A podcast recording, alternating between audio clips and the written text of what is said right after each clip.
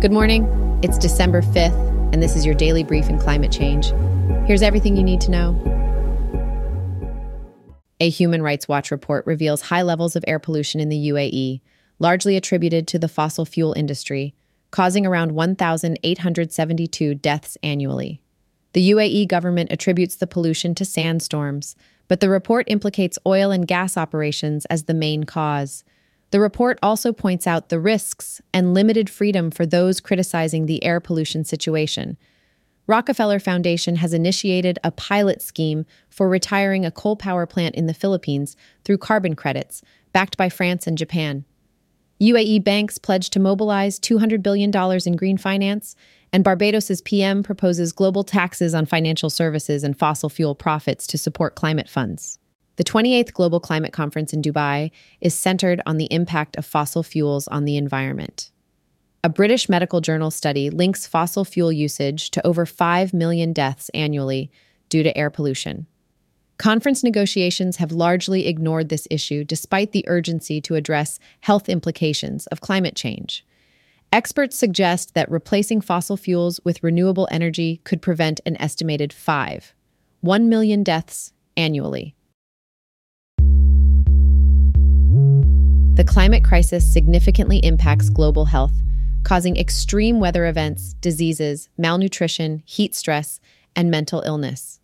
The Lancet Countdown report indicates that health impacts are escalating, with vulnerable groups such as adults over 65 and infants under one particularly affected. Africa accounted for 94% of the world's malaria cases in 2019, indicating severe climate related health impacts. Despite these impacts, only a small percentage of climate and adaptation funds are dedicated to health. The recent African Climate Summit called for a collective approach to address climate change securing commitments of nearly USD dollar 26 billion, but none was allocated to climate and health interventions. The COP28 presidency has developed a declaration on climate and health, needing more endorsement, especially from African nations. Global climate adaptation and mitigation financing need to prioritize the health impacts of climate change, and a transition from fossil fuels to renewable energy is necessary. Health systems must be strengthened and adapted to address climate related health risks, ensuring no community is left behind. Policymakers are urged to review and implement existing policies in line with the Paris Agreement.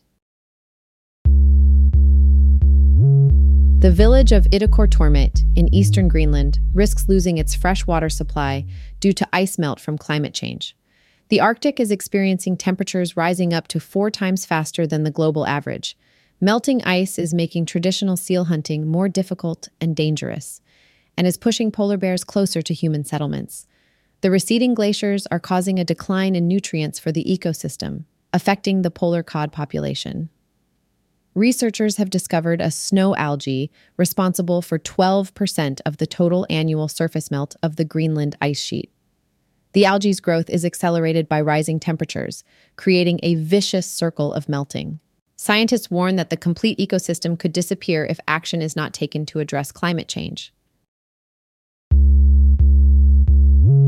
Severe flooding in East Africa has resulted in hundreds of deaths and displaced over 1 million people. The affected countries include Somalia, Kenya, Ethiopia, and Tanzania.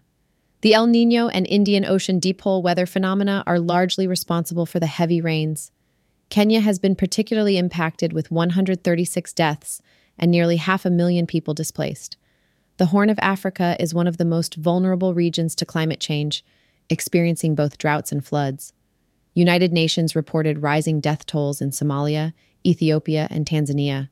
Aid agencies are struggling due to damaged infrastructure and the rise of waterborne diseases. The situation underscores the need for urgent climate change action. Heavy rains in northern Tanzania have caused severe flooding and landslides, resulting in deaths and injuries.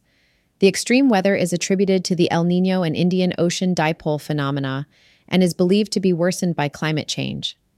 The city of Katesh and Mount Hanang area have been heavily affected, with rescue operations ongoing and destruction of houses, roads, and bridges. Tanzanian President Samia Suluhu Hassan has ordered relief efforts and expressed condolences. The opposition party is advocating for improved early warning systems. The floods have displaced hundreds of thousands of people and destroyed farmland. Other East African countries are also experiencing severe flooding due to El Nino. This has been your daily brief in climate change. To read more about these stories, follow the links in the episode bio. You can also subscribe to these updates at www.brief.news. And for more daily podcasts about the topics you love, visit www.brief.news forward slash podcasts. Tune in tomorrow. We'll be back with everything you need to know.